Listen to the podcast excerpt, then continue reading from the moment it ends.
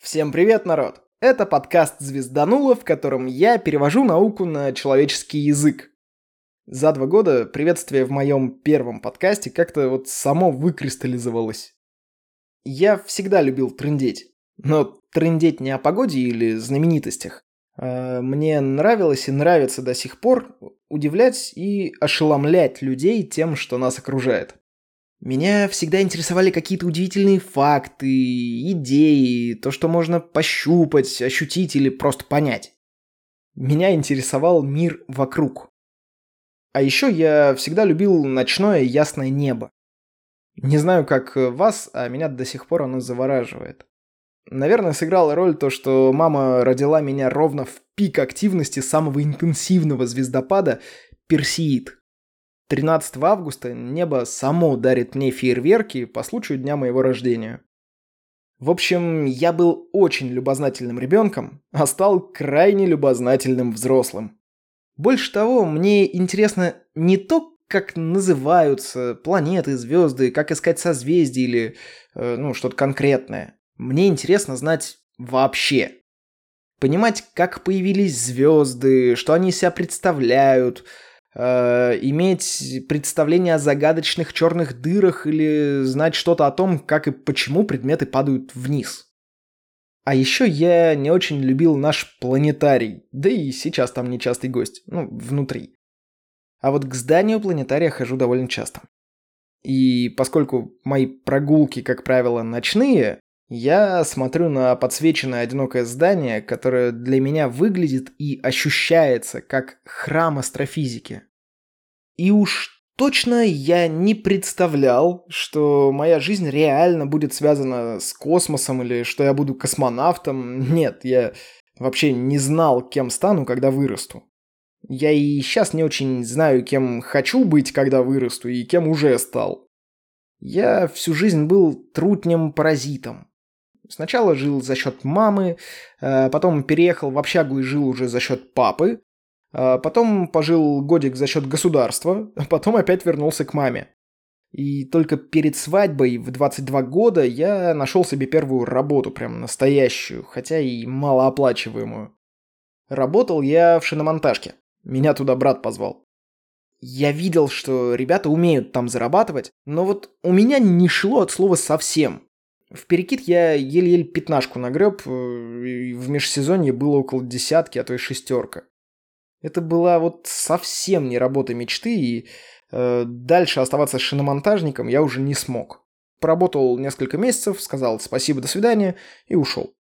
Потом месяц я был продаваном в МТС.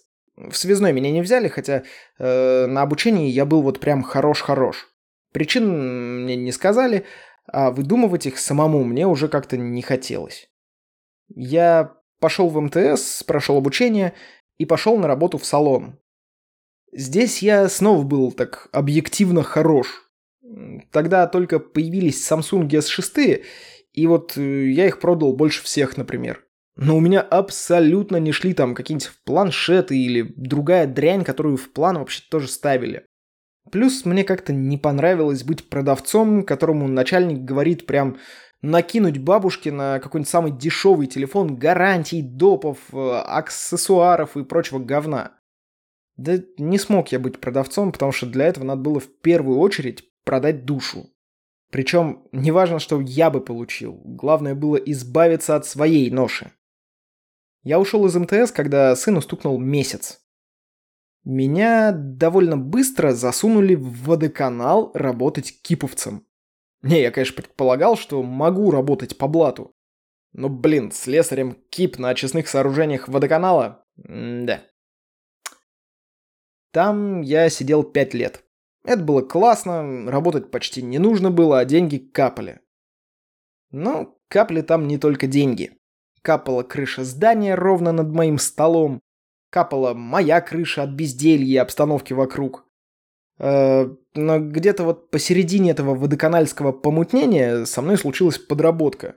Меня позвали педобразить. Ну, э, в смысле, побыть педагогом дополнительного образования. Такая вот аббревиатура в кругу своих. Года полтора я учил детей основам системного администрирования и готовил выпускников к ЕГЭ по информатике. Вот это было интересно, это было правильно. Я оказался почти на своем месте. Наконец-то я был действительно нужен, полезен. От меня зависело что-то. Я передавал знания. А тут ты был затык. Я все еще был ленивой задницей и предпочитал самоедство самообучению. Я был уверен, что ну не подхожу я для того, чтобы учить людей. Я сам не намного больше их знал. Подработка кончилась так же, как и началась. Внезапно. Просто не собрался курс. Я успел побывать председателем молодежки в водоканале. И вот когда меня выбрали, я думал, что сейчас горы буду сворачивать. Оказалось, что от меня там вообще ничего не зависело. И у меня ничего нет. Ну, то есть, должность сугубо номинальная, пользы никакой там не ожидалось и быть просто не могло. Я уволился из водоканала, когда рухнули все мои ожидания от себя на этой работе. Ушел в никуда. Мне понадобилось года два восстанавливать свою веру в то, что я могу быть полезен, нужен и что-то делать, чтобы найти новую работу. Два года мы с семьей жили на пособие. Я вот так вот снова превратился в трутня-паразита. За эти два года я попробовал озвучивать на заказ какие-то тексты, что-то писал, стелил ламинат, но в основном создавал свой первый подкаст. Подкаст получился классный. Он жив до сих пор. Я ушел в отпуск, чтобы написать вот этот проект, да и просто выдохнуть. Я начал вновь рассказывать людям о звездах, космосе, загадочных физических явлениях. В общем, я перевожу науку на человеческий язык. Подкаст называется «Звездануло». Первые полгода я писал его в пустоту. Ну, хорошо, что на хостинге не было отрицательных значений, но э, в день меня слушало человека так полтора. А потом я залез в подкастерский чатик и нашел там Антона Позднякова, ведущего самого крупного подкаста по практически моей же теме на русском языке «Теории большой бороды». Я сходил к нему в гости в эпизод, и случилось чудо. Меня начали слушать. Довольно долго я на этом подъеме себя сжигал, чтобы продолжать писать, писать, писать, писать. А потом понял, что, во-первых, я стал делать уже сухой текст, а во-вторых, я сам перестал гореть подкастом, как раньше. Я перегорел. Мне нужно было что-то придумывать. Я отправился в первый отпуск и попробовал просто отдохнуть. Хватило мне этого отпуска еще на полгода. Я сгорел нахрен окончательно и отправился во второй, вот в этот. Второй отпуск получается более интересным. Я записываю вот этот подкаст, я придумываю, что делать на следующий эпизод «Звезданула». Он, кстати, будет сотым, надо красиво сделать. В общем, я хочу продолжать делать то, что у меня получается.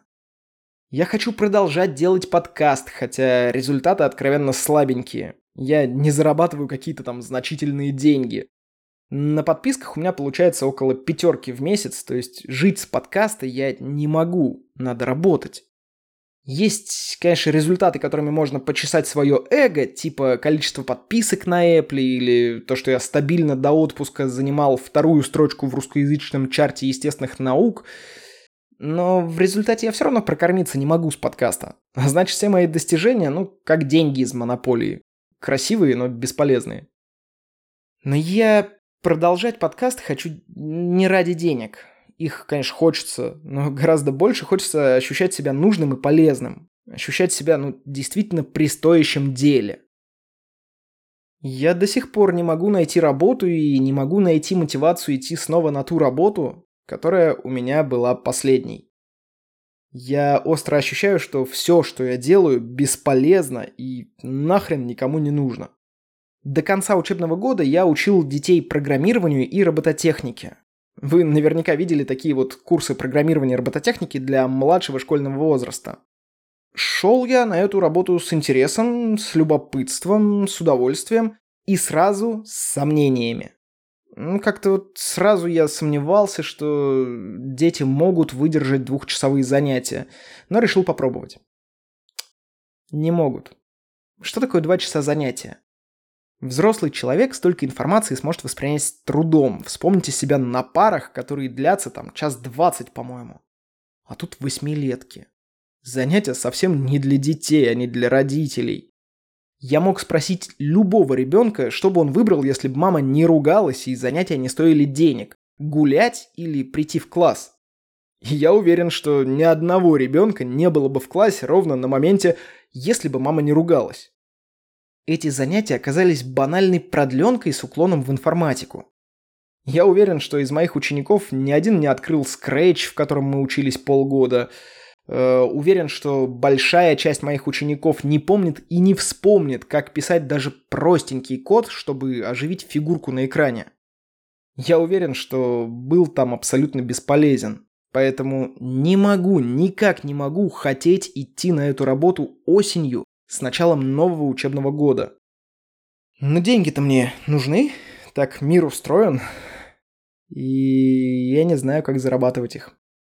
Я люблю быть нужным. Мне это нравится, мне важно ощущать, что я делаю что-то значимое. Я в состоянии учиться, если понимаю, для чего это нужно уметь или знать. И, казалось бы, умеешь учиться, ну, научись зарабатывать деньги. Не.